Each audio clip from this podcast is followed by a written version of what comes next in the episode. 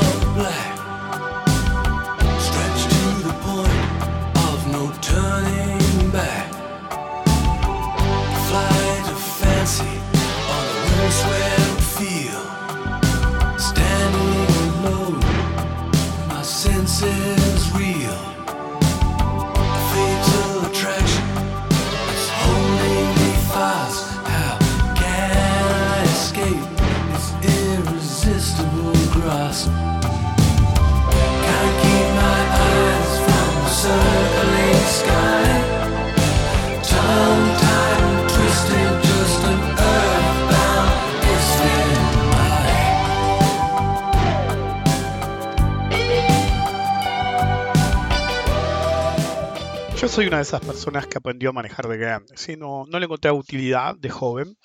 Eh, en una época usaba transporte público cuando era extremadamente chico. Cuando era más grande siempre tenía alguien que me manejara. Eventualmente me abrojaba con los que tenían chofer o en algún momento hasta tuve chofer yo. Eh, y cuando volví a ser, eh, volví a Argentina, me manejaban remis o lo que fuera. La ventaja de no eh, manejar uno es que uno puede hacer cosas. Imagínense si fuera esta época en vez de esa época. En esa época tenías una Palm, un libro y un cuaderno, era lo, lo máximo que podías llevar con vos y unos auriculares para escuchar música, para que no tuvieran conversación, más que nada. Si yo muchas veces ni siquiera escuchaba música, ponía los auriculares y parecía que estaba escuchando música simplemente para que el que manejaba no me hablara.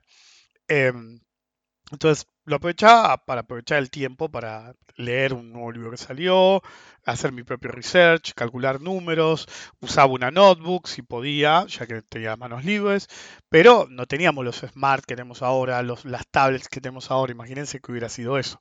Pero en cualquier caso, aprendí a manejar de muy grande. ¿Por qué? Porque en algún momento eh, ya estaba con mi mujer y resultó que de golpe tenía una familia expandida con mucha gente mayor. Entonces, con ella en un momento hablamos, el problema era que si teníamos una emergencia o algo, dependías de un remis, eh, entonces, o un vecino, entonces estaba complicado. Entonces decidí aprender a manejar.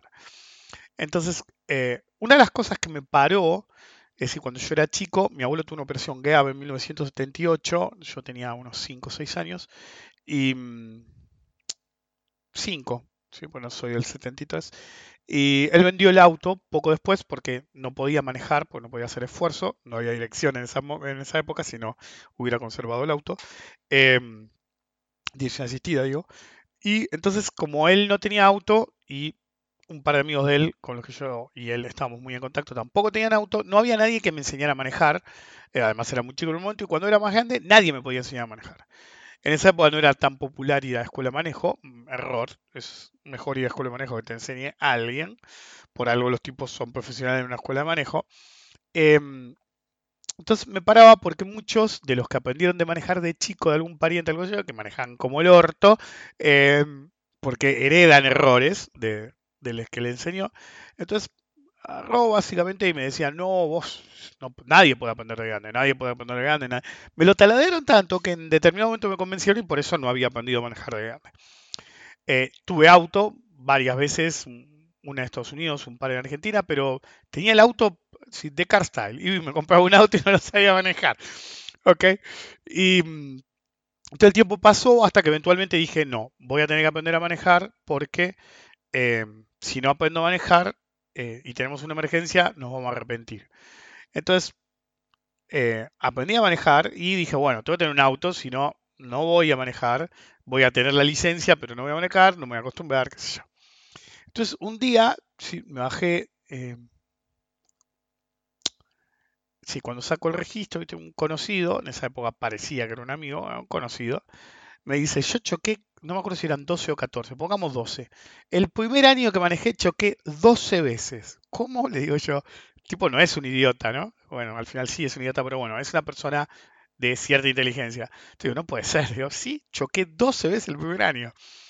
Digo, no, me estás jodiendo. Digo, no, boludo. Es, es, es- difícil empezar a manejar. Eh, keyword, empezar.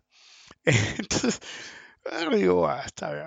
Pero aprendí, yo digo, bueno, voy a ir, y me acuerdo que me bajé el colectivo, esa vuelta en particular, a propósito, eh, me bajé en- de la combi que venía a la capital en un lugar específico, me tomé un colectivo para bajarme en una calle que se llama Calchaquí, que en una época estaba lleno, ahora hay de nuevo varios, pero en esa época estaba lleno de casas de autos usados. Y me metí en la peor posible y le dije, quiero el auto más hecho mierda, así literal, el más choto y barato que tenga. y terminé con un 147. Fast forward, ¿sí? No choqué una vez. Como a los dos años, le digo al flaco, pero yo- al final, no sé, salió el tema, le digo, vos me has dicho, había chocado 12 o 14 veces. Y le digo, yo choqué una puta vez, me compré una batata diciendo lo voy a hacer mierda, me pude haber comprado un auto nuevo y después vieron cómo soy yo, si el auto no es cerca, o me da cosa, es decir, me da romper, me rompe las pelotas vender y qué sé yo. Entonces, viste, quedé abejado al auto más tiempo del que, hoy es el día de hoy que me arrepiento de haberlo vendido, eh, porque corrí varias aventuras en él. En cualquier caso, te digo, sos un boludo, si yo no choqué nunca, ¿cómo puedo manejar tan mal? Y el tipo me blanquea, le digo, vos sos un boludo, eso me lo deberías haber dicho. El tipo había por izquierda conseguido el registro, entonces había ido y se había comprado un cero kilómetro y nunca había manejado en su puta vida. Es decir, los rudimentos tenía, si le habían enseñado un crash course de un par de días y había sacado la licencia así nomás sin dar la prueba, y claro, el tipo lo chocaba. Me dice, el primer choque fue sacando el auto de la agencia. Le digo, no, no podés. ¿Ok? Entonces, cuando yo aprendí a manejar, era algo que yo no aplicaba a la bolsa en ese momento. Eh, en la tercera clase, el tipo me dice, vos ten en cuenta que la primera hora que vos manejaste, encima te explican algunas cosas del auto, qué sé yo, por si no la sabes, em, por lo menos donde fui yo. Eh, entonces el tipo me dice, vos ten en cuenta que la primera clase duró media hora, pero poner que fuera una hora, 45 minutos, lo que durara, ¿ok? La segunda clase ya tenías 100% más de experiencia en el auto, me dice el tipo. Entonces me dice, tómalo como un avión, como aprender a volar, ¿sí? Entonces, la primera hora vos nunca habías eh, manejado. La segunda hora era 100% más de experiencia. La tercera hora era 33% más de experiencia. La cuarta hora era 25% más de experiencia. Entonces, cada vez acumulabas más horas de vuelo, por así decir, y al mismo, o de manejo en nuestro caso, y al mismo tiempo, ¿sí? Eh, si bien ganabas cada vez más experiencia, cada vez, es la ley, yo le expliqué que eso se llama ley de los rendimientos decrecientes, cada vez era menos versus tu total. ¿ok? Entonces, la cantidad de horas vuelo es clave. Es lo que se conoce como experiencia. ¿ok? Y lo digo así acentuado. Entonces, lo primero que tienen que entender ¿sí? es que muchos no reconocerían no una hora de vuelo, obviamente, sino un plan de vuelo, aunque cobrara vida y les mordiera el culo. Porque el conocimiento ¿sí? no es aprender de memoria cosas y a veces tampoco es comprensión. Muchos no entienden que conocimiento no es comprensión, que experiencia no es sabiduría. Y aprender a volar o aprender a operar es más difícil de lo que parece, sobre todo si uno actúa como un pelotudo y no respeta el mercado. Vos podés defender tu posición con todos los sofismas que quieras, pero si estás 50 abajo, vas a seguir 50 abajo. Bienvenidos al episodio número 285 Rompiendo la Banca, la canción elegida obviamente por ustedes mediante votación en Twitter y ya sorteé el número. Fue el Learning to Fly. No informé los números, lo voy a informar cuando tenga 10 o 20 o cuando los tengo anotados en un, en un notepad y un día agarro e informo a todos y chao. Así de paso, nadie sabe si tiene más de un voto. Por ahora nadie tiene más de un voto eh, o no. Em, recuerda colaborar con la difusión del podcast y votar en la lista para designar los temas que no sabemos de qué voy a hablar ni nada. Em, de no hacerlo, ¿sí? Pueden tener severos problemas y pueden quedar encallados en la vida, más en un minuto. Recuerden también que en Spotify ahora pueden calificar. El que no califica es un garca. No, cada vez que no califican, un bebé panda mata a un delfín y luego se suicida. Ok, hoy eh, en mi zona, yo no se me cortó la luz en ningún momento, pero más allá de la zona del campo sí. Ya hoy va a ser la tercera noche eh, sin luz. Obviamente yo tengo eh, fo- focos solares, cámara de luz solares, tengo una solución bien hecha de, de internet que aguanta como 30 horas cada vez que hago el relevo de tecnología para que tome de nuevo. Entonces hay que ser vivo en la vida.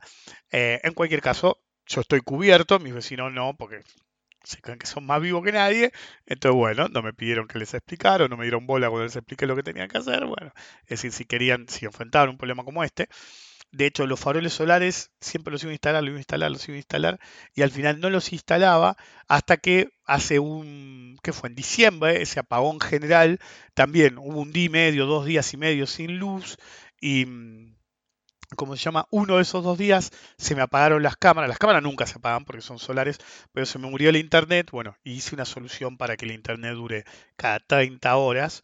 Em, como se llama, y como yo voy mínimo una vez por día, eh, no hay ningún problema, reseteo ese reloj y siempre va a andar. En cualquier caso, obviamente la gente no entiende, es decir, lo que dije, conocimiento versus comprensión. ¿ok? no valoran su propia comprensión o no o, es como se les desconecta el sentido común. Entonces hay un montón de boludos, había un montón de boludos, no de ida, pero sí de vuelta, pues encima tenía que ir a la mañana porque tenía que ir a buscar una gata para llevar al veterinario y la gata está allá, entonces tenía que irme hasta allá, volver y después ir de nuevo. En la segunda vez que fuimos a dejar la gata allá, eh, unos boludos cortaban la ruta. Yo entiendo que corte la ruta porque no tenés la luz, pero si vos ves a la gente trabajando en la línea de media tensión a 15 cuadras, porque los ve, porque ve los camiones, no corte la ruta, está rompiendo las pelotas. Es decir, el problema no está en, baja tensión, está en media tensión. Si vos no tenés los cables de electricidad generales andando, nunca te va a llegar la luz. Y si haces quilombo y cortás la ruta y qué sé yo, menos. ¿ok? Entonces era completamente al pedo. Pero bueno, la segunda vez le digo, a ver, mira el mapa, qué sé yo, en vez de dar eh, a mi mujer, en vez de dar vuelta para atrás, el Google Maps del orto nos marcó dos avenidas que no eran avenidas y eventualmente en una había barro hasta la puta maceta. Es decir, no se dan una puta idea. Encima, estaba en el auto que le compré a mi mujer, que es chiquitito, ni siquiera estaba en la camioneta común, y ni siquiera, peor, ni siquiera estaba en la cartamina. Si hubiera estado en la cartamina gigante, ponía el 4x4, te vas a lavar el ojete y seguía de largo. Y lo que nos pasó, sino que nos pasó, no hubiera sido tan grave como nos pasó, que igual no fue a nosotros. Eh, el auto de adelante en determinado momento se empieza a bandear mal cerca de una zanja y yo le digo a mi mujer, cago, este se va a ir a la zanja. Se va a a la zanja, no lo podía controlar, no lo podía controlar. Es decir, cualquiera con suficiente experiencia arriba del volante lo hubiera controlado. ¿ok? Pero este pibe, no sabíamos quién era, se va. Cuando se va, frenamos. ¿Viste? Yo siempre mantengo cierta distancia cuando patina mucho un auto para saber si voy a necesitar envión o no. ¿Se acuerdan la anécdota del 147 que conté una vez en algún podcast?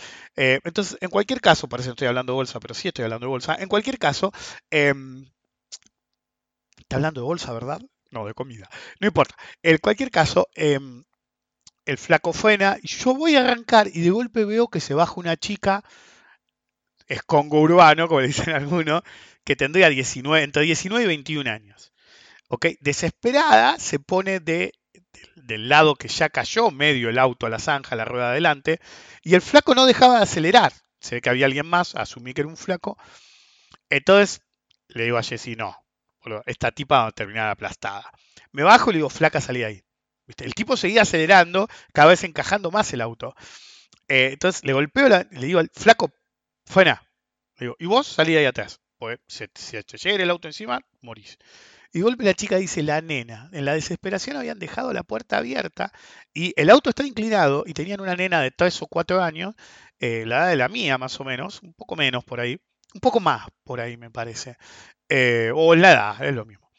Em, parada en el asiento de adelante y se podía caer y se iba a lastimar porque era, había una zanja, qué sé yo. Entonces yo mismo me, me di vuelta y cerré y tratamos de sacar el auto. ¿ok? Obviamente el auto no iba a salir más porque el tipo había quedado en el límite de, la tierra de la zanja y como no había frenado y seguía y seguía y seguía, eh, empezó a, socavar y clavó la rueda, apenas tocaba la rueda y tocó el auto adelante. Entonces, claro, todos querían pasar, todos querían pasar, todos querían pasar. Dije, no, yo le digo, después le decía a mi mujer, yo no podía dejar a estos chicos, es decir, jovencito acá. Había casa que yo, algunos se acercó a ayudar también, pero yo no podía dejar a esos pibes ahí. Entonces yo le dije a la chica que estaba desesperada, digo, cálmate, de acá vas a salir, acá no te vamos a dejar. Es decir, de algún modo te vamos a sacar. Eh, entonces después tratamos de sacarlo primero nosotros, no había caso hasta que se acercó uno. Los tipos que querían agarrar la linga, uno tratando de agarrarla del gancho que tiene en el medio de los autos, que está metido abajo del auto. Le digo, ¿y cómo vas a meter la mano? Digo, no, pero meto la mano. ¿Y cómo lo vas a atar? Si el auto está tocando el piso, tenés que agarrarlo al semieje izquierdo. No hay otro lugar para que lo agarre. Y le daban vuelta, le daban vuelta, le daban vuelta. Le digo, flaco, no lo vas a agarrar de otro lado. No, no tenés cómo meterte abajo. Me dio pelota y le digo, ¿por qué no salís para el costado? Pues hay que sacar el auto lateralmente. Y no, el tipo quiso ir para adelante. Entonces, básicamente se enterró más el auto, aunque tratamos de sacarlo, hasta que, gracias a que vino otro y dijo, ayudo yo también, ahí, cuando les dije, vaya uno para el costado y uno para adelante, el auto salió. Pero eso tardó como 45 minutos. ¿Ok? La mayoría se fue, miro al pibe, mira la rueda y tenía una trabita, un Citroën, yo no conocía los Citroën, y había que sacarlo con una cosita que está en el baúl, y todo, todo lo del baúl. Digo, ¿y este qué sé yo? Y, el, y uno de los, el vecino que se había acercado me dice, me parece que este se saca una trabita. dice, che, la trabita acá, no sé, tráeme todo lo que tiene en el baúl, le digo, todo lo que vino con el auto. Entonces ahí lo hago y qué sé yo, el pibe no sabía cambiar una rueda. No lo digo de vago, ¿ok? Porque yo básicamente metí el cricket, que lo metí mal porque la gente seguía tratando de pasar, entonces le dije a mi mujer, hace una cosa, así, así, así, así, así, mandate por acá, por acá, por acá, y adelantanos 15 metros, porque si siguen pasando así te van a chocar. En un momento tú le tuve que decir, parate en el medio y para el tráfico porque te van a terminar chocando, pues era slalom. Pero bueno, no importa. alguien que me contrató hoy algo, le digo, bancame cuando suba porque tuve un día. bueno, fue como 45 minutos hacer un esfuerzo. Llegué todo embarrado, tenía barro hasta, la, hasta los tobillos. Pero de nuevo, no podía dejar los dos pibes ahí, ahí a la nenita. Ok. Mi mujer después me dice, no me lo había hecho en el momento. Como la nenita, viste, también se había asustado, justo teníamos unos caramelos, nosotros no estábamos con la nena, y mi mujer, le digo a mi mujer, ¿qué haces? Porque se había acercado a mí, le digo, no, no, le voy a dar un caramelo a la nena.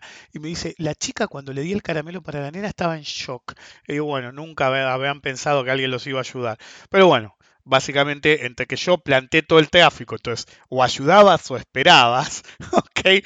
si se acercaron un par más de personas, entonces bueno, se pudo sacar. Entonces, el pibe no era que no le ponía onda, me decía a mí qué hago, ¿ok? Por ejemplo, después de que cambiamos la goma, porque la goma obviamente se, rasgó, de, tan encajado que estaba cuando lo logramos sacar, eh, se rasgó contra el, contra el borde, había algo y se rasgó, había que cambiar la goma. Entonces lo miro, el pibe no tenía nada más puta idea. Pero ok, yo metí el cricket, lo cargué un poco, ah, y le digo, mira, pones el cricket, lo cargas un poco, me dice, nunca cambié una goma en mi vida. ¿Nadie te explicó cómo? No. Entonces ve, afloja la rueda, le, le aflojé una tuerca, afloja el resto de esto, lo hago yo rápido. Lo aflojé. Ahora, le mostré cómo subir el cricket, le mostré cómo subir el cricket. Este, sube el cricket, sube el cricket. Él hacía lo que yo le decía. Eh, cambiamos la goma, qué sé yo, le dije, ojo acá, si salí de acá, comería enseguida, estás usando el repuesto, si no, vas a seguir y te va a quedar por ahí. Esta rueda, la que sacamos, no sirve más. Así que ten cuidado con eso. Asegúrate que vas a poder seguir circulando, te va a quedar en cualquier lugar y por ahí no te ayudan en cualquier lugar. Ok, entonces del auto, y yo, la chica me dice, y no, no, nos lo sacaría usted, ¿Viste? ahí te pones viejo, ¿viste? Cuando la chica de veintipico que ayudaste te trata de señor y ahí sos un viejo choto. Pero bueno, está yo sumido. De hecho, yo me volví un viejo choto cuando tenía 15 años y una, eh, venían dos pendejas de 11, 12 años y una me dijo, lo conté toda mi vida, iba a la casa de un amigo o volví a la casa de un amigo y la piba me para, yo tenía reloj obviamente, me para y me dice, señor, me dice la hora y le dije la hora y básicamente yo tenía 15 y ella 12 y me dijo señor y dije, ya está. y yo tenía 15 años, así que estoy totalmente asumido. Pero bueno, me dice, ¿y si me lo saca usted? Le digo, sí, el problema es que no, mi mujer no va a sacar el auto, te puedo sacar uno, te tengo que sacar el mío. Lo que puedes hacer es seguirme y le dije más o menos qué hago, dónde fue, ¿no? Fíjate, no vengas muy cerca, fíjate dónde fue, ¿no? Donde lo paso de revoluciones porque estoy resbalando, qué sé yo. En un momento avanzamos un poco y dije, no, fui a buscar, había unas maderas ahí de, ya sé que es larga, pues estoy todos los detalles, habían puesto eso de, peligro, las vallas esas de madera, las había, les desconecté los, los cosos y las puse en los dos lugares que, no podías, nadie iba a pasar. Y después tuve que mover una como 40 metros porque nos íbamos a quedar. Em, y logré sacarlo. No sé si el pibe siguió porque alguien se metió y lo empezó a convencer de si quería ir para atrás. Yo le dije, hay que ir para adelante. Está a dos cuadras y media de donde tenemos que ir o a 15 para atrás de lo que ya recorriste y está terrible. Hace como quiera, le dije yo. Yo iría para adelante, así que no sé qué pasó. Pero el punto es que el pibe no sabía cambiar una rueda y tampoco sabía manejar muy bien. Probablemente tuviera registro, no le pregunté, probablemente tuviera registro el pibe. Pero el problema era que no tenía experiencia con el auto. ¿Por qué? Y algunos dicen, ¿este es un podcast de el auto se me rompió? No, este es un podcast de operar en el mercado y tener en cuenta que a veces el mercado te rompe. Y no la pelota, el alma. Entonces, el verdadero problema del pibe es que no dudo que manejara bien cuando todo estaba bien. El cemento estaba bien, o había tierra pero no estaba inundado. Es decir, no creo que el pibe manejara mal. De hecho, yo venía atrás del pibe y no venía haciendo cosas que no hiciéramos el resto. Pero no es acerca de la experiencia. No tenía experiencia ¿sí? en problemas. No sabía cambiar una goma. Decía que tenía el auxilio. Em, me dijo, encima la, goma no estaba muy buena que digamos, porque había tenido un accidente y se la habían emparchado en una gomería y se la habían cambiado en una gomería. El pibe no sabía cómo cambiar una goma, el pibe no sabía eh, cuando se te bandea el auto para dónde apuntar la rueda de adelante, el pibe no sabía que tenés que frenar cuando te encajás y meter algo, porque si no te vas a encajar más. El pibe no sabía un montón de cosas que atienden a qué pasa cuando sí tengo un problema. Porque cuando no tenés un problema, cualquiera maneja. Cuando no tenés un problema y es para arriba, cualquiera es un buen operador. Algunos, que ya tenían cierta experiencia, solían decir en Internet, no sos un buen operador, el mercado es para arriba. ¿Ok? A pesar de eso, por ejemplo, en la criptobasura, en particular el Bitcoin y el Ethereum con apalancamiento y otras como esa, mucha gente fundió cuentas en uno de los movimientos más claros de todos los tiempos de la criptobasura. Claro, cuando ya no eran tan claros los movimientos, empezaron a garchárselos a todos. Si vos usas un apalancamiento extremo, incluso un movimiento leve en tu contra, te elimina la cuenta totalmente. ¿Ok? Entonces, más allá de eso, si no eras de, de apalancarte mucho, entonces los movimientos extremos no te iban a matar, ¿ok? No tenías ese problema y adicionalmente te veías ganador. Entonces todos empezaron a ponerse los perfiles de Twitter, de Facebook, eh, de YouTube, de, lo que sea, así porque yo soy, em, yo soy trader. Yo soy trader, yo soy trader, yo soy trader, yo soy trader. Aquel es trader, el otro es trader. Hacen video en YouTube, todos explicando sistemas que no comprenden. Algunos. me acuerdo que una vez me mandaron un video de alguien que no conozco, ¿sí? Pero para nada un flaco que tendría, ya está, peludo, 30 años, sí, el triple sistema de medias, qué sé yo, y claramente lo explicaba como lo explico yo, pues me hicieron un me dijeron, mirá en tal minuto, y, te das cuenta que no lo levantaron como vos lo habías levantado, por es un sistema mío, como lo habías levantado en algún momento a algún lado, sino que claramente el tipo vio tu video. Me manda el chabón, este vio tu video. A veces me mandan a algún lado, y qué sé yo. Me dice, no, mira este boludo. Y, y vos ves el video Sí, me acuerdo que eh, hace un par de días, que no le contesté al flaco al final, eh, me manda un video y me dice, este hijo de puta usa lo mismo vos y se hace el vivo, qué sé yo, y, eh, me, veo la captura, 4.700 views. Yo hago el mismo video, ¿ok? Y no voy a tener 4.700 views. ¿Por qué? Primero porque en YouTube lo abandoné bastante tiempo. Fui uno de los primeros, pero después lo abandoné varios años. ¿ok? Pero ¿cuál es el tema? La mayor parte de los que se caen traders hoy, los que no van a perdurar como traders, tienen otro perfil. No quieren escuchar a alguien como yo. Es decir, pues no es acerca del conocimiento. Quieren a alguien que puedan sentir propio. ¿ok? Yo tengo 48 años, tengo más de 30 años de mercado. Y uno diría, deberían escuchar a este tipo. Sí, el que tiene sentido común, sí, pero siempre van a preferir escuchar al jovencito, y no tan jovencito, pero al que tiene como mínimo 20 años menos que yo, ¿sí? Y le dice que es fácil. Esto es fácil, ¿ok? Entonces te dicen que te vas a hacer millonario, que es fácil. ¿Yo qué te digo? Tenés que estudiar, te tenés que dedicar. No es difícil, pero tampoco te vas a hacer rico en poco tiempo. ¿Ok? Tiene que ser muy, muy hábil. He conocido muy poca gente con el nivel necesario como para generar fortunas enormes en muy poco tiempo. Y los que son monotemáticos nunca lo logran. Si no importa el activo que elijas.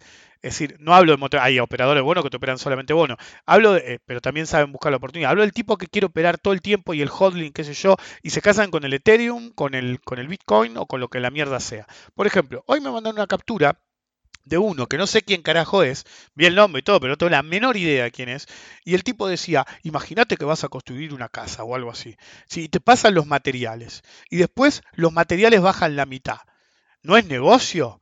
Es lo mismo con el Bitcoin. Perfecto. El tipo no entiende la diferencia entre construir y que te quede algo y que el material va a ser algo con algo virtual y el hecho de que si vos compras los materiales hoy y mañana bajan el 50%, te vas a querer dar un puto tiro en las pelotas. Y que lo mismo apunta al concepto del- de la criptomoneda.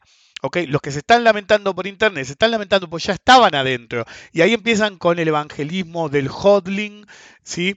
Pues, por- Es decir, cuando vos usás, en vez de la palabra hold, hodl, porque un borracho, literal, ¿eh? para los que no saben es literal, lo pueden buscar en internet, porque un borracho, no sé qué fue, en 2011, 2013, puso hodling en vez de holding, pues estaba en pedo mientras se le hacía mierda la cartera y dijo I'm holding qué sé yo. Si vos te operás en un ambiente que levantan lo que dijo un borracho cuando le estaban rompiendo el culo y no estás en el mejor activo posible. Deberías preguntarte qué carajo haces ahí, pero de nuevo, el conocimiento no es lo mismo que la comprensión. Este muchacho comparaba algo físico, la construcción, que nunca va a caer 50% de un día para el otro. La única forma sería que hubiera una devaluación brutal, pero los costos de construcción eh, y los materiales de construcción te ajustan prácticamente en el momento. no son idiotas los corralones. Si podés tener un pequeño diferencial o un gran diferencial a favor, pero no algo así. Y lo ata, estás comprado, se te hizo mierda y estás feliz. Hoy, por ejemplo, varios me contestaron, ay, no, yo lo que quiero es que se haga mierda. No, porque no es un bono. El Bitcoin no es un bono. Yo lo he explicado. Vos tenés un bono, ¿sí? Vos agarrás y decís, quiero que esté lo más bajo posible. ¿Por qué? Porque eso te permite reinvertir. Te un cupón de mierda, como los bonos actuales de Argentina, que, que te pagan 0,30. Si vos operás a menos de 30 de paridad, ¿sí? es más del triple el cupón efectivo. Entonces ya no es 0,3 o 0,4 el que elijan ustedes, 0,38. Ahora que no me acuerdo cuánto es, lo tengo anotado en el Excel. Eh, pero puede que es 0,3. De golpe es casi el 1%. Sigue siendo un cupón bajo, pero es un cupón muchísimo más alto que el que consigue alguien que paga, paga par. Entonces, si vos tenés en cuenta eso, vos querés reinvertir lo más barato posible en bonos. Por eso el operador de bonos siempre quiere que los bonos estén bajos o que caigan después de que le paguen algo, porque el tipo puede hacer la escalera de reinversiones aprovechando, potenciando cupón y capital. Porque compras más bonos, ¿sí? Eh, y si vos pagás abajo de 30 de paridad, ¿sí? Tenés 70 puntos de paridad, es decir, 30 centavos en el dólar. Entonces vos eventualmente, si el bono se paga a finish y, en todas las amortizaciones, por cada, por cada 30 centavos que pongas, vas a recibir 70 centavos más cupones. Se te potencia los cupones más el capital. Entonces vos querés que los cupones, que, lo, que el bono, esté lo más bajo posible y en lo posible que se haga mierda. ¿ok? Si después sube, también te sirve la suba de capital. Te va a servir, obvio. No voy a renegar. En el 2008, cuando compré a precio, ¿qué hice? Aseguré TIR, ¿sí? porque la TIR era altísima en ese momento, no como ahora, el cupón era alto. Me acuerdo que el que menos pagaba de todos, me parece que era el AM11 y pagaba el 7% en dólares anual. Era dos cupones semestrales de 3,5. Era el bono que menos pagaba. ¿sí? Había alguno que pagaba un poquito menos, pero amortizaba antes, entonces básicamente era lo mismo. Algunos pagaban incluso más. Entonces vos tenías bonos en dólares que te pagan el 7 anual y comprabas el bono abajo de 30 de paridad. Entonces básicamente el cupón ¿sí? pasaba a ser de 7 anual a más del 21 anual. Y la ganancia de capital más de 70 centavos por dólar. Entonces era una, sí, por dólar de nominal, ¿no? Por 70 centavos por 30 centavos que pagabas vos. Entonces vos querías asegurarte esa TIR. Por el problema de la TIR que, ya voy a volver al, al, concepto, obviamente. El problema de la TIR es que a vos te la TIR te dan un momento. Si, si el bono baja, no hay ningún problema, vos vas a poder realizar esa TIR. Pero cuando el bono está muy bajo y la TIR es muy alta, a medida que la gente pierda el temor del pánico, van a salir, por, pasó en 2008, obviamente, y en otras situaciones, entonces salen a pagar el bono, ¿sí?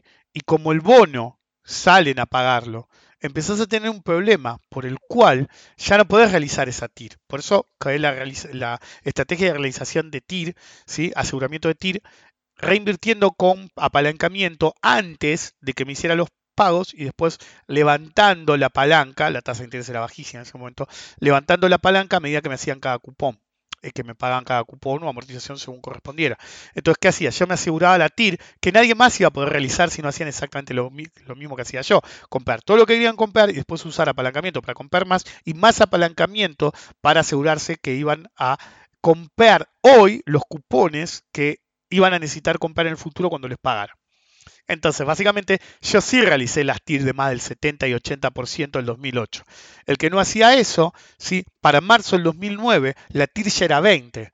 Entonces, muchos bonos, cuando te pagaron en marzo, abril, creo que pagaban en abril el RO15, en marzo el M11, que fueron los que más operé yo en ese momento, por lo menos más cantidad de dinero, em, cuando vos, si hubieras eh, reinvertido en ese momento, ibas a tener una TIR del 20, no del 75-80% o más. ¿Se entiende? Ok, esto es lo mismo. Pero no te paga nada el, Bitcoin. Me encanta porque los fanáticos del Bitcoin son el mismo perfil de gente que en una época te decían que no tenías que comprar oro porque no te pagaba dividendos, perdías guita básicamente porque no hacía nada, solamente fluctuaba. Bueno, el Bitcoin es lo mismo, no te da absolutamente nada, no sirve para nada, ni siquiera es oro, ¿ok? Entonces, el verdadero problema que tienen es esa, ese gap entre conocimiento y comprensión. Comparan cosas que no se pueden comparar, ¿ok? Tampoco en, niveles especulativos, ahora porque se hizo mierda. Se hizo mierda mal, entonces levanta la volatilidad y tuviste más volátil. Pero en los últimos tiempos, futuros y otras cosas, acciones incluso, fueron más volátiles que el Bitcoin. Ni siquiera podías apelar a eso.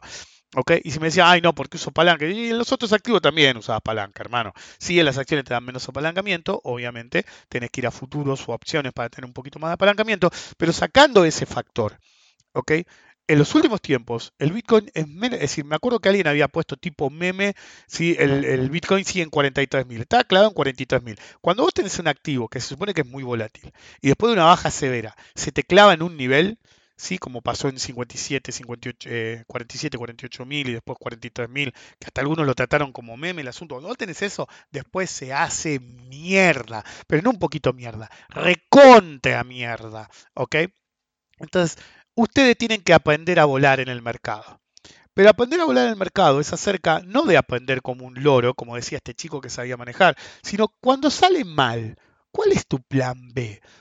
Pues, por ejemplo, cuando yo, eh, no sé si me lo contestaron a mí o se lo contestaron a alguien más, ahora no me acuerdo, uno decía, cuando el, presidente de El Salvador está haciendo lo correcto porque ya va a volver y cuando suba y cuando valga 100 mil, grande, presidente, usted, qué sé yo, y una diatriba ridícula. Entonces, ok, está bien. Ese es tu escenario alfa, ¿ok? ¿Sí? El caso base, va a salir. ¿Y si no? ¿Y si no? Porque es la misma actitud que le critican, por ejemplo, a la Fed o los asesores de política económica, que no actúan, es decir, ni siquiera saben que lo están haciendo porque es implícito, que no tienen un plan B, que siempre van por un camino y si algo sale mal se hace todo mierda, ¿ok?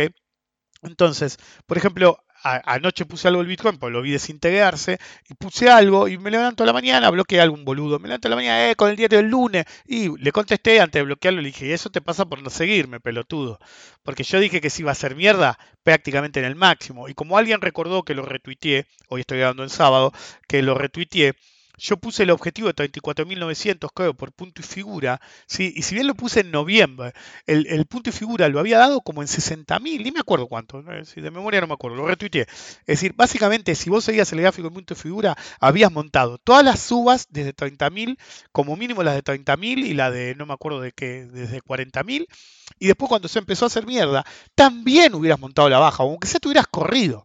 Entonces salen un montón a decir, hay hodl, hay hodl, hay hodl, hay hodl. Ok, te jodieron, flaco.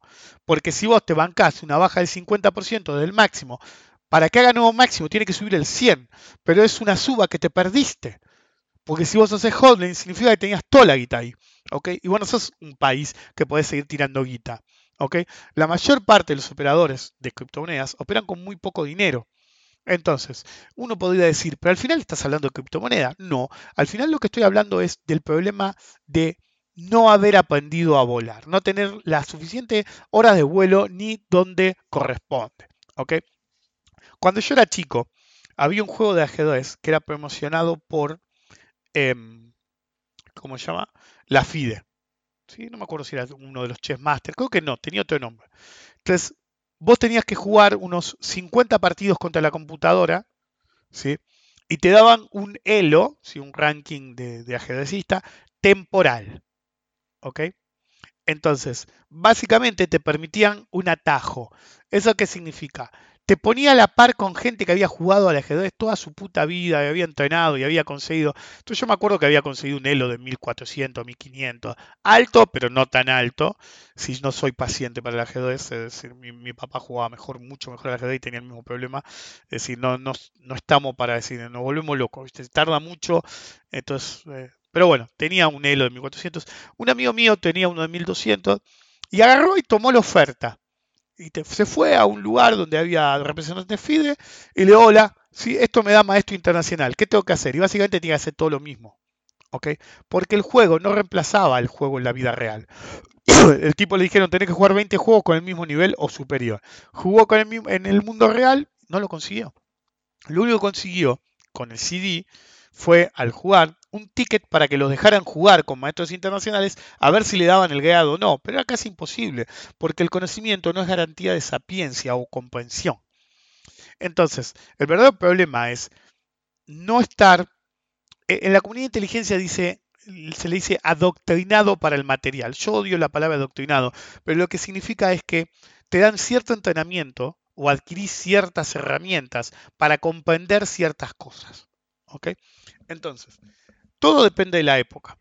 Si vos sos un fanático de criptomonedas, deberías analizar el riesgo. Por ejemplo, anteayer creo que, me, que fue, me mandó una captura de uno que decía, si, si a vos te gustaba el, el- creo que hablaba del Ethereum, el Ethereum en 4.000 o 4.250 dólares, no me acuerdo qué nivel había puesto, y ahora que vale la mitad, no te gusta, es que no comprendés en lo que estás invirtiendo. Te tenés que tomar el trabajo de estudiar. Su recomendación, leer los white papers imposiblemente sí, ridículos en los cuales te dicen cuál es la intención de la criptomoneda. No me vengan con boludeces, porque están al nivel de decir, ah, bueno, yo construí eh, la moneda To The Moon X. Y básicamente nuestro proyecto es construir una compañía de cohetes para conquistar la luna. No, flaco. ¿Ok? No importa lo que te diga tu white paper. Tu white paper dice, voy a juntar guita para. Mi preferido es el Ripple. Creo que era el Ripple. Cuando salió empezaron, no, porque nuestro proyecto es reemplazar las transferencias internacionales entre bancos. Pero no, onda generar un sistema paralelo, como un pelotudo que me decía ayer, ¿y cuánto vale reemplazar a Western Union? Nada, porque es difícil que te reemplacen a Western Union. Western Union es Western Union, papá, no una monedita controlada por nadie que va a aparecer o no va a aparecer o van a hackear o qué sé yo. Entonces, em, vos agarrás y decís, ¿para qué es Ripple? Creo que era Ripple, ¿ok? Por ahí me equivoco, pero cuando le describa cuál es, por ahí si no era Ripple, me- alguno obviamente me va a corregir. Entonces, los tipos querían, querían que los bancos de todo el planeta usaran para transferir su sistema adquiriendo sus monedas, en vez de usar el código SWIFT propio, ¿sí? el, código ABA, el código SWIFT, toda la, eh, toda la infraestructura del mercado financiero de los participantes más grandes del planeta, los que mueven guita de verdad, iban a ir a un cuatro de copa y le van a decir, ¿sabes qué? Voy a hacer todas las transferencias por vos. No, flaco. Si lo hacen, lo van a hacer por su cuenta. ¿Ok?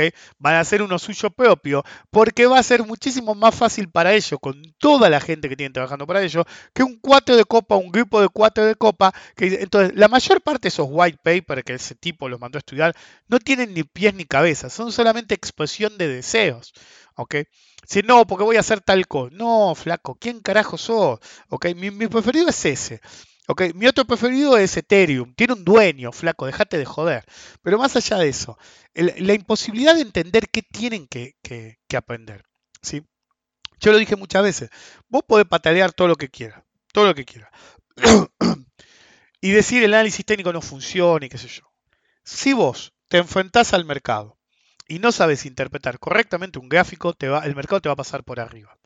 El que menos le interese, el que crea menos en el análisis técnico, te va a hacer un gráfico igual. Te lo va a hacer igual, porque el gráfico es la representación de datos de una forma que pueden ser visualmente ¿sí? adquiridos por nuestra mente de manera más simple. Si yo te pongo todos los precios del Bitcoin o del activo que ustedes quieran de los últimos 10 años en diario, va a ser un menjunje de números. Muy poca gente puede mirar esos números y entenderlos. Incluso si los entendés, es un choclo, hermano. Entonces, ¿qué hacemos todo? Hacemos el gráfico. En el momento que estás haciendo el gráfico, para que se te facilite ver cómo se mueve el activo, estás haciendo análisis técnico. Por más que reniegues de él, por más que digas que no sirva para un carajo, por más que digas que esa liñita no sirve para una mierda, estás mirando un gráfico, hermano, estás haciendo análisis técnico como un cavernícola porque decís que no sirve. ¿Ok? Entonces, para mí, para mí, cuando uno se acerca al mercado y quiere aprender a volar, ¿sí? o más bien aprender a navegar en las aguas misteriosas y peligrosas del mercado, y no hundirse hasta la fosa de las Marianas en el proceso, lo primero que tiene que dominar es lo básico del análisis técnico. En este negocio, interpretar correctamente un gráfico, sobre todo con sus herramientas básicos, básicas, es crítico. Crítico. Lo segundo que tienen que aprender es lo que yo llamo que en realidad así, se llama, no es un invento mío, es Asset Specific. ¿Qué activo te interesa? Opciones, futuros, derivados en general, acciones, eh, bonos, es decir, dentro de bono, qué tipo de bono, criptobasura, lo que vos quieras. Acciones es fácil y hasta me animaría a decir que criptobasura también, porque lo único que necesitas es, de nuevo, saber interpretar correctamente un gráfico.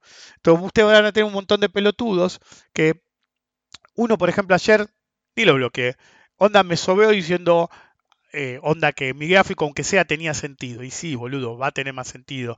Es decir, le ponen el RSI, el MACD, ni siquiera saben por qué los ponen. Levantan sistemas de Internet que no tienen ni la menor idea de por qué, ni de dónde salieron, y juran y perjuran por esos sistemas hasta que se los garchan de mala manera y cambian a otro sistema, o pululan en Internet, o vienen a mí y me dicen, ¿qué es eso que está abajo?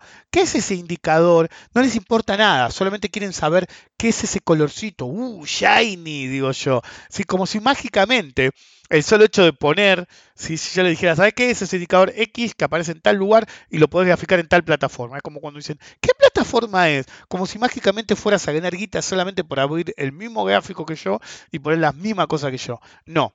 En este negocio, si no sabes leer un gráfico correctamente, el mercado te va a pasar para arriba.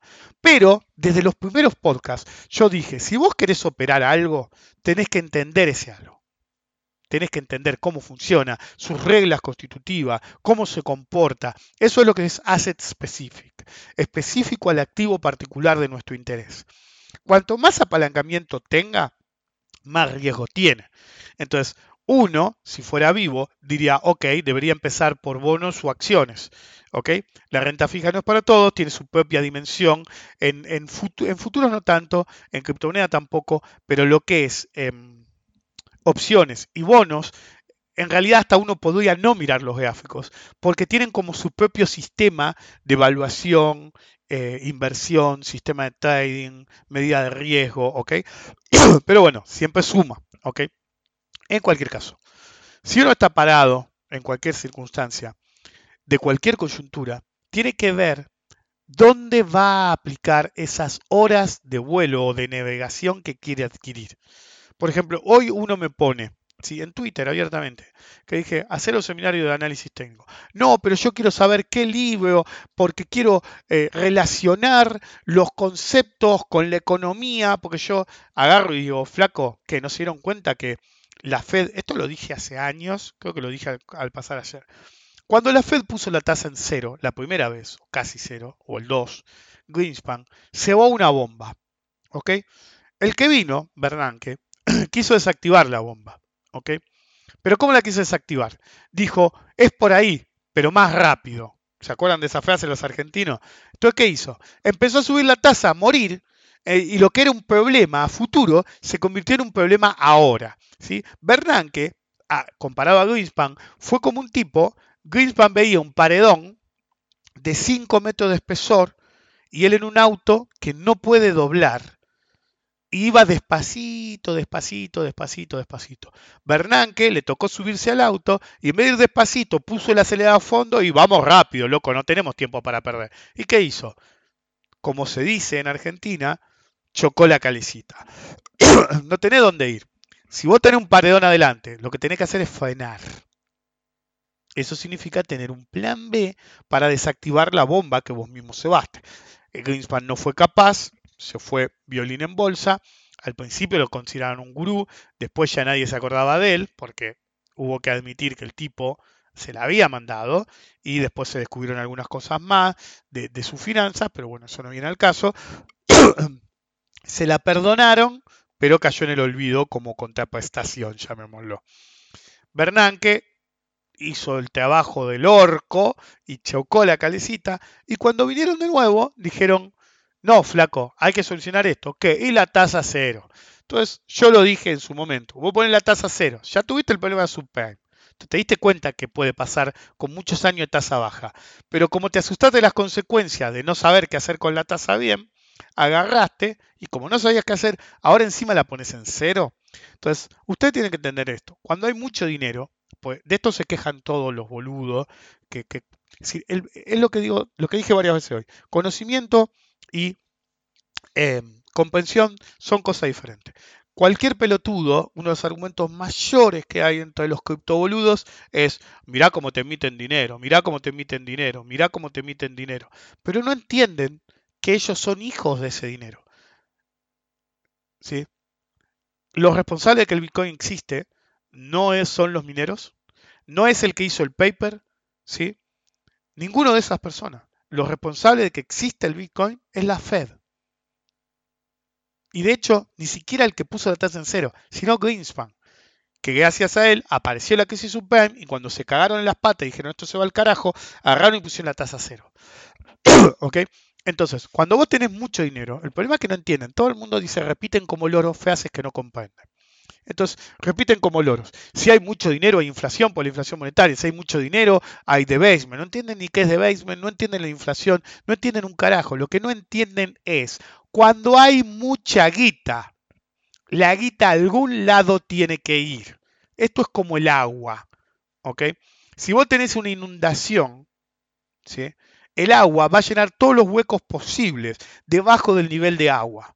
Entonces, si el agua pasa por un lugar que tiene un sótano o un lugar deprimido, va a llenar esa zona y va a seguir, pero va a nivelar el espejo de agua. Todo va a quedar cubierto a nivel agua y bajo su nivel. El dinero es igual. Cuando hay un exceso de dinero tal que cumple todos los objetivos posibles, que todo lo que se podía invertir que servía para algo ya se invirtió, el dinero tiene que ir a algún lado, tiene vida propia, como el fuego. Entonces empieza a ir a cualquier parte. Y el verdadero problema es que todos quieren tener los retornos de alguien que ya eh, los tuvo, por ejemplo. Es decir, el boludo que compra criptomonedas se quiere hacer rico. Vos te hacías rico en el 2008 con futuros, bonos, acciones, con un montón de cosas. ¿ok? Entonces, ¿tenés esas cosas? Y sí, las tenés, pero ya subieron mucho. Entonces, está difícil que suban al mismo nivel que me haga rico comprando Standard Poor's 500. ¿Ok? Entonces, ¿qué hacen? Primero, quieren una nueva droga. Es de eso ya voy a hablar en su momento. Pero cuando ven esas drogas nuevas, van y las adquieren. Porque creen, fíjense que en el mismo eh, ecosistema de las criptomonedas bajan cada vez de menos calidad. Me acuerdo que al principio era Bitcoin. Después no, me voy a pasar Ethereum porque Ethereum vale 70 dólares, qué sé yo, y el Bitcoin sale 1000 dólares. Ethereum. Entonces dicen, no, pues en tal año fue el año del Bitcoin, en tal año fue el año del Ethereum. Y después me voy a pasar a Ripple, me voy a pasar a la poción de amor, me voy a pasar al, al Dogecoin. Y lo del Dogecoin, tuvieron el culo que el psicótico de Pothead se, se, fanatizó con esa mierda, pero tranquilamente se pudo fanatizar con otra, ¿ok? Entonces, es completamente pura suerte fue, que el tipo le prestara atención a esa y no a otra. ¿Ok? Igual yo le digo una cosa, lo he dicho en el, en el, pasado, lo dije de varias formas diferentes, se lo voy a decir una vez más. Yo creo más en el Dogecoin que en todas las demás, ¿ok? Porque creo más en el que se lo toma en joda. Cuando esto es, cualquier pelotudez, me, me da más seriedad el que lo hizo en joda que el que se toma en serio, ¿ok? Entonces, si vos estás parado y tu respuesta es no, I'm hodling, no, ya va a volver. Si vos estás manteniendo la postura a cualquier nivel, incluso si venís de 1000, ¿por qué no cerraste en la zona de máximos cuando empezó a tener debilidad al alza? Por ahí no cerrabas en 67.000, pero cerrabas en 60.000 como mínimo. Y si no cerrabas en 55.000, y si no cerrabas en 50.000, ¿ok? y ahora comprabas, cuando vieras que, ni siquiera ahora, cuando veas que se estabilice, pero digamos ahora, bajó el 50% y me decís, ¿sabes qué? Voy a probar comprando una porción. Bueno, es respetable, ¿ok? Pero si hizo mierda, hermano. Tocó 34.000 de mínimo ayer, en la barra de ayer. Hoy está en 34.738 ya. Entonces, si vos no entendés eso, si vos no entendés de salidas parciales, como decía antes, es coyuntura. Vos querés poner criptobasura, necesitas los gráficos y realmente necesitas concepto de administración de cartera y money management. Cualquiera, cualquiera que quiera operar acciones o criptobasura o cualquier cosa necesita entender gráficos. Pero en la coyuntura que tanto de ustedes, algunos me escuchan, tanto de ustedes que miran siempre, necesitan saber de administración de cartera y money management, de cómo tomar eh, ganancias cuando sube, múltiples, eh, múltiples targets, cómo cerrar si se mueve adversamente, cómo abrir posición eh, no promediando la baja, sino en steps preacordados cuando ya te gusta el activo. Si vos haces todas esas cosas, yo le hice rápido la cuenta a un chico que está en asesoramiento, pero me pidió que fuera para él solo y como me pidió que fuera para él solo, obviamente tuvo un costo diferencial, pero bueno, era para él solo, era para él solo, no hay ningún problema. Em, lo que sí puedo decir es que yo demostré cómo si usaban herramientas de administración de cartera y money management en el Bitcoin, ¿sí? hubiera sido como si hubieran comprado Bitcoin a un dólar y lo hubieran vendido a 500 mil dólares entrando y saliendo, entradas pactadas, uso de stops, entradas eh, escalonadas, salidas escalonadas, uso de apalancamiento en ciertos puntos, apalancamiento y desapalancamiento. Entonces, el que hace hodling es el mismo argumento rancio de una época en que te decían, si vos comprabas, qué sé yo, Standard Poor's 500 en 1901 pero te comiste la crisis del 30, la, de los finales de los 70, 60, la de los 70, la de los 80, las .com. Entonces, bajó tanto el mercado en esos periodos que cualquiera que hubiera hecho un poco de swing trade en un periodo de tiempo más corto le pasaba por arriba. Entonces, uno, cuando aprende a volar en el mercado, se tiene que parar y tiene que hacerse dos preguntas. Primero, ¿qué quiero hacer yo? ¿Ok? Entonces, uno puede querer operar un activo porque es el de moda o porque lo ve más líquido. Es válido. Entonces, tiene que decir qué necesito yo para operar ese activo. Lo segundo es qué quiero yo de ese activo en particular que elegí. Entonces, si yo quiero operar acciones, tengo que saber analizar gráficos. Tengo que tener un buen nivel de análisis técnico y concentrarme en adquirir horas de vuelo para aprender a volar esa técnica.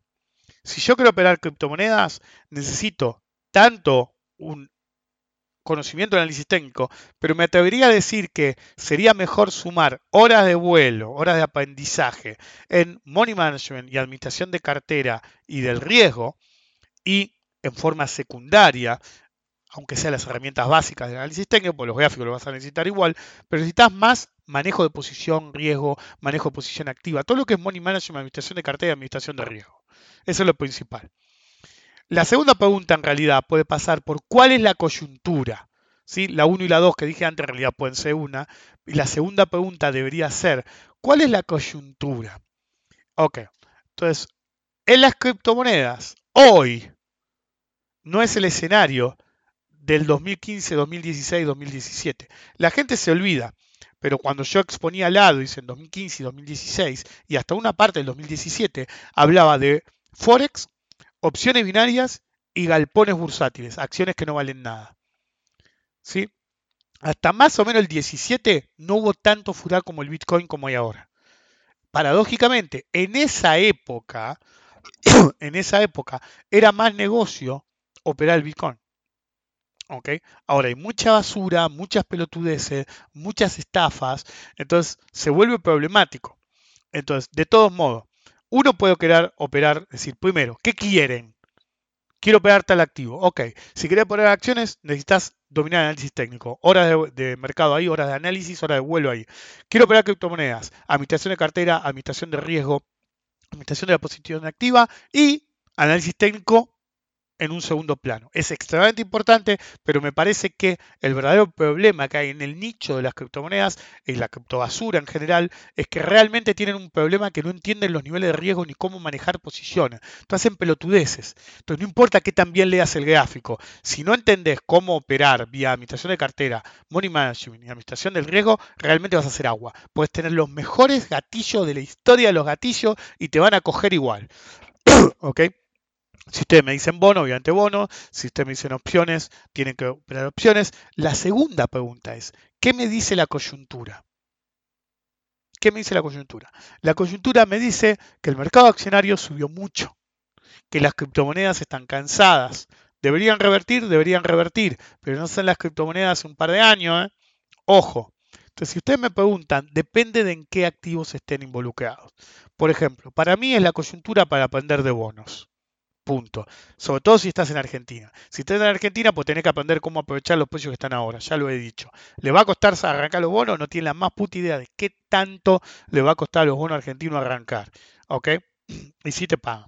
Y en el resto del mundo te van a mover la tasa, entonces tenés que saber lo suficientemente de bonos para saber, A, cómo afecta la tenencia de bonos en sí y aprender de ciclos en segunda instancia para saber cómo lo que pasa en los bonos va a afectar. Es decir, ah, ¿sabes qué? Vamos a subir la tasa norteamericana y de golpe todo se hace mierda. ¿Por qué? Porque la tasa afecta a los bonos. Los bonos contagian vía expectativas por ahora, porque no se subió la tasa, pero se, se anticipa lo que va a pasar. Entonces la tasa tiene correlación instantánea con los bonos. Los bonos contagian al mercado accionario y el mercado accionario y los bonos contagian a todo lo demás. Ahora, si vos tenés un martes 3 en el mercado, y esto lo he explicado en el pasado, las criptomonedas, pues uno dice, ¿y por qué? ¿Y por qué? Y no importa el por qué. Pero quieren saber por qué. La primera razón por la que las criptomonedas estaban haciendo mierda hace un tiempo es la Fed dejó de emitir dinero a lo pavote y comprar dinero a lo pavote. Se acabó esa joda. Que dijo que se acabó esa joda y ahora te dice que incluso va a ir para el otro lado. Game over, bitch porque todas las criptomonedas funcionan por el exceso de dinero en el sistema. Si vos empezás a sacar dinero del sistema, le vas a quitar primero a la basura. Y algunos de ustedes pueden pensar, no, la basura son las acciones. No, la basura es el nicho. No importa cuántos sean los bitcoiners, los que operan esa mierda. Hacen mucho ruido en Twitter, pero hay muchísima más gente que opera acciones, forex, bonos. Infinitamente más gente de lo que opera eh, Bitcoin o criptomonedas. La gente que tiene guita de verdad, si tiene algo de criptomonedas, cuando las papas queman, lo primero que liquidás es lo peor. ¿Ok? ¿Entendieron el concepto de dinero malo, dinero bueno? Al revés. En el mundo de las inversiones, la mierda es la criptomierda. Entonces, cuando las papas quemen, no va a subir, no es un refugio de valor. Lo primero que haces es vender la mierda para aguantar las posiciones de las cosas que te resultan más valiosas. Ergo, si hay un martes 13, como lo hubo recientemente, te van a dar con un caño en las criptomonedas. Primero porque la Fed aparentemente va a virar. Segundo porque otros bancos centrales van a ir por el mismo camino aparentemente. Entonces la joda de aiguita para cualquier pelotudez se acabó. Se acabó. Empieza la restricción presupuestaria en el, en el contexto de las inversiones y eso va a afectar. Y la segunda es por la famosa ley de expulsión del dinero malo, pero en términos de inversiones. Para aguantar posiciones, lo primero que liquidas es la basura. La basura, basura. Eso funciona entre sectores. Por eso dije en, el tema de bonos que es importante el análisis de ciclo. Entre sectores, lo primero que cerrás ¿sí? es la basura apalancada. Aunque usted diga, no, yo tengo un Bitcoin y no me lo apalanqué, no importa. Para el mundo eso es apalancamiento vía riesgo, vale muy caro encima. Tú vos tenés un Bitcoin, lo vendés y aguantás 45, eh, bueno, 45 las pelotas, 34 mil dólares de posiciones en acciones. Entonces vos te parás y decís, ok, ¿qué es lo primero que liquido intrasectorialmente? Opciones, eh, criptobasura, opciones y futuros overnight. Todo eso es lo primero que se va. Ahora, cuando ustedes me hablan de intrasector, nunca vendés lo peor. Es al revés. Vendés lo mejor. ¿Por qué? Porque si tenés dos bonos, uno es basura y te bajó el 60%. El otro es blue chip, aunque no existe el concepto de los bonos, pero es top of the rock de bonos, te bajó el 10%. Vos liquidás los bonos que bajaron poco para aguantar, está, es erróneo, pero el argumento era del viejo eh, rey de los bonos basura. si tenés un bono caro, tiene más para bajar que el bono que está barato, pues ya se hizo mierda. ¿Ok? Con las acciones hay un concepto similar equivocadamente. Entonces, intersectorialmente, lo primero que eliminás es criptobasura, si, si se viene toda la mierda, opciones y futuros. Punto. Ahora, dentro del mercado de bonos y del mercado de acciones, vendés lo que menos hizo mierda, lo de más calidad, para aguantar las posiciones. Eso es lo que hace la mayoría del operador. La mayoría. Hubo gente, yo no lo dije en público, el mercado de bonos argentinos en el exterior ayer no operaba.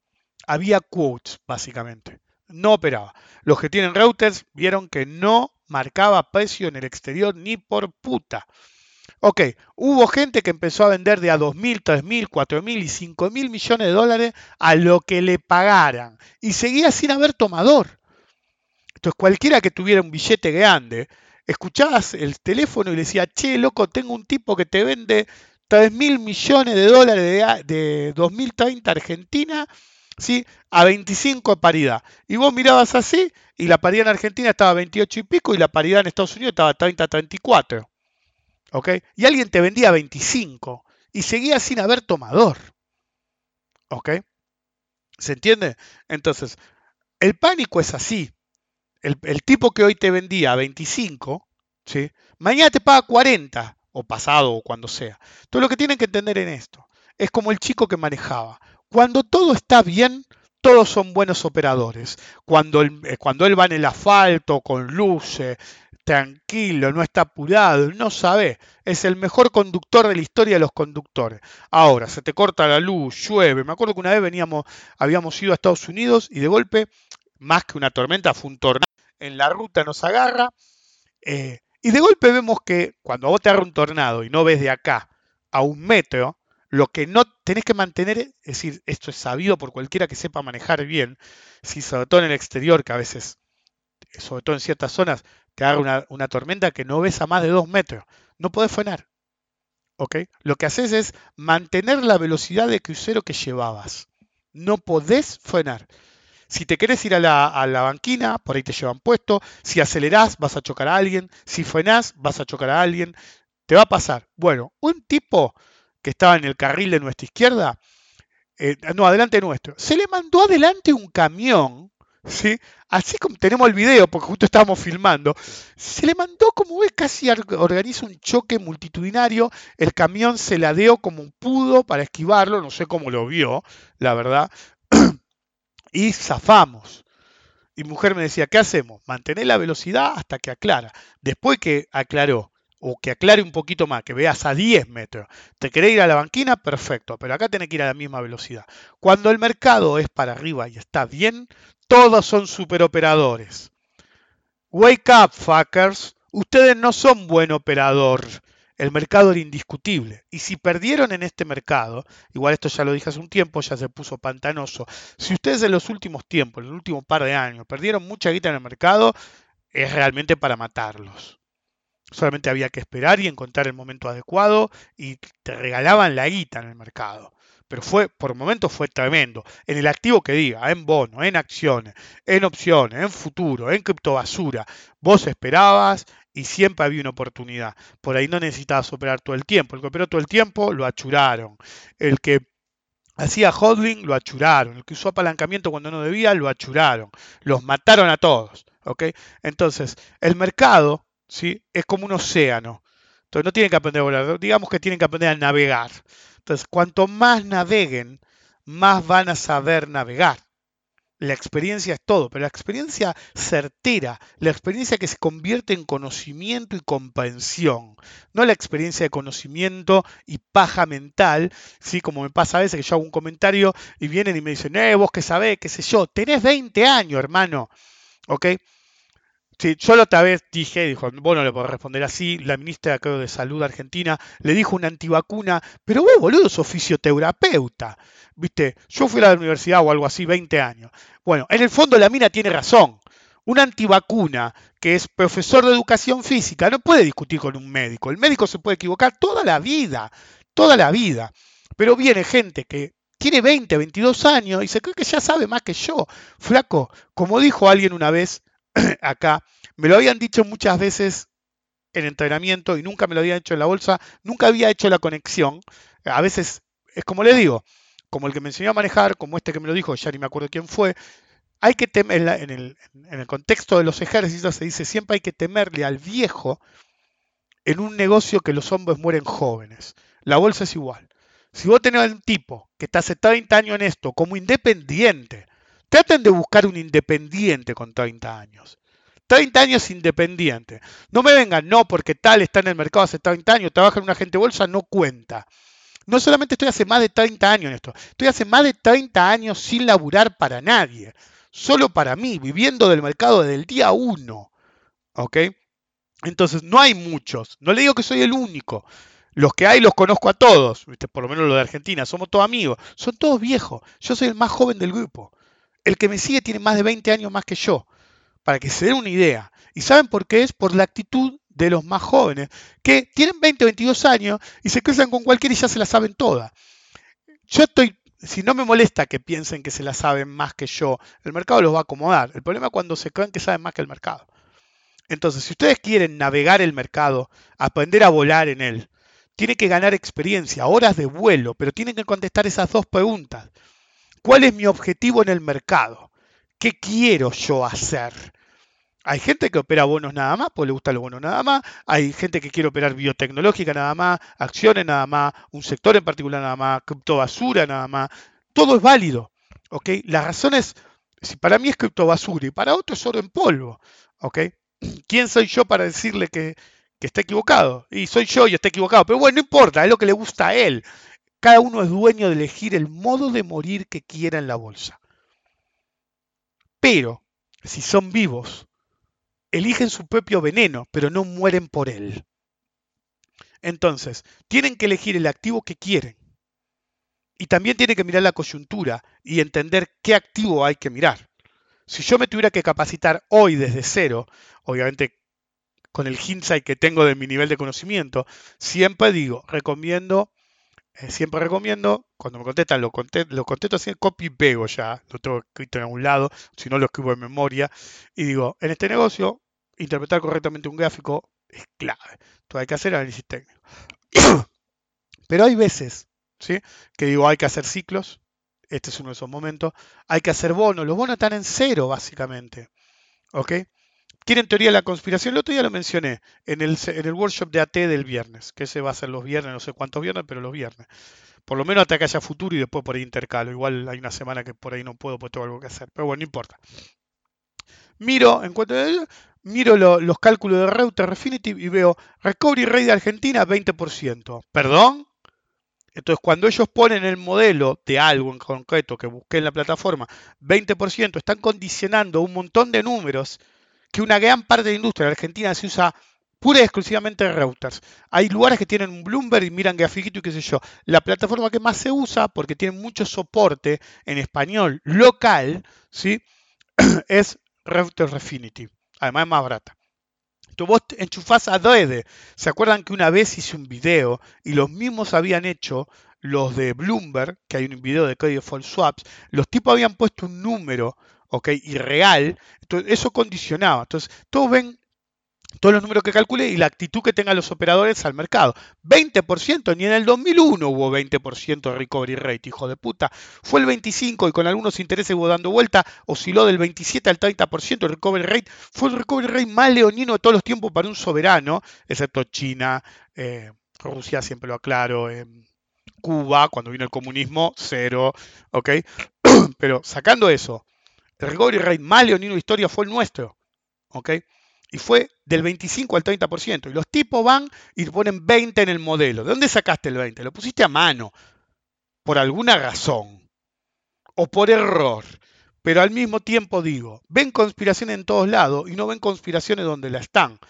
Alguien te está diciendo que el recovery rate es 20 y no es 20, boludo. En el peor de los casos 50, en el peor. Y si te guías por el último canje, que no fue malo, porque casi no pagas cupón, 100% de, de, capital te reconocieron, hermano. Solamente te sacudieron los intereses. No jodamos, recovery rate es sobre capital, no sobre capital e intereses. Por eso esas quitas fueron ficticias, no me quitaron el tanto por ciento. No, potenciales intereses futuros, hermano. Lo que importa es el dólar. ¿sí? El dólar que vale el bono, uno por uno, no me rompa las pelotas. Entonces, lo primero, repito, que tienen que hacer cuando se enfrenten al mercado, ¿sí? más allá de que ya tengan sus horas de vuelo propia, ¿sí? y quieran mejorar a partir de ahora, o enfrentar el mercado y decir, ok, me planto ahora y empiezo a partir de acá. Yo siempre recomiendo arreglar un análisis técnico porque en este negocio interpretar correctamente un gráfico es clave. Segundo lugar, si qué activo te interesa, acciones, hay que hacer análisis técnico. Bonos, hay que hacer básicamente capacitarse en bonos, aprender de bonos. Em, criptomonedas, riesgo, administración de cartera, money management, administración de posición activa el flaco que me dijo a mí, re respetuoso, que después me fui por la rama, que quería ver cómo era la relación en tema de la tasa y la Fed, qué sé yo, y relacionar esos argumentos. Flaco, si leo un libro, no vas a leer un libro, flaco, estoy hace 30 años en esto, tengo tres títulos, boludo. Hice como cuatro carreras en la universidad, alguna me recibí, otras son solamente las hice docente. Y vos te parás, ¿y qué querés? Que en un libro, es decir, por favor que tenga pocas páginas, le faltó decir, con un libro leído vas a creer que vas a analizar a mi nivel. De hecho, a mi nivel, ¿ok? O al nivel de cualquiera que estudió economía, por más que sea un sapo. Por ejemplo, el otro día vi a, Junior, ¿sí? El padre era un lado y era san puta, pero no, como se murió, ¿cómo vas a decir eso? Se lo decía en la cara también, hermano. Y Junior es más ladrón que el padre todavía. Y decía, no, porque los bonos, lo que pasa, esto. Una sarta de boludez total. El tipo es economista. Ojo con la opinión de los opinólogos economistas, porque muchas veces depende de quién los llama y qué hay atrás. Y a veces no es que reciben un software, sino que se quieren asegurar que hablan según la editorial de quién los llama para que los sigan llamando. Porque en el mundo de los economistas que te llamen y seas relevante es parte del negocio. En cualquier caso, si quieren aprender a volar o ya vuelan, cuando quieren mejorar o aprender, siempre concéntrense en adquirir conocimiento, pero que ese conocimiento no quede en el ocio de, ay, no, me leí un white paper y ni él lo entendiste. La mayor parte de los boludos que leen white papers con matemática incluida, si hasta por ahí leen un poco las matemáticas, pero no sabrían derivar las ecuaciones que ven ahí. Cuando hay ecuaciones, pues he visto cada pelotudez que nos imaginan. en cualquier caso, cuando ustedes quieren adquirir ese conocimiento, tienen que ir por el camino de que el conocimiento se transforme en experiencia y comprensión. Y tienen que, en primer lugar, entender qué quieren operar, qué quieren ser y qué coyuntura les muestra el mercado, porque uno tiene que estar donde el mercado le interese que uno esté.